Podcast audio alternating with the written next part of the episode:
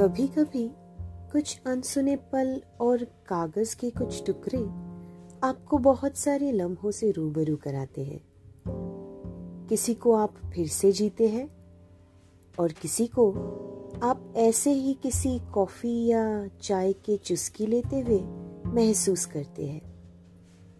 ऐसे ही किसी छोटे बड़े पल से हम मिलेंगे शुक्रवार और रविवार। मेरे जर्नल्स के इन पन्नों के साथ। Welcome to coffee talks at the rate, eri.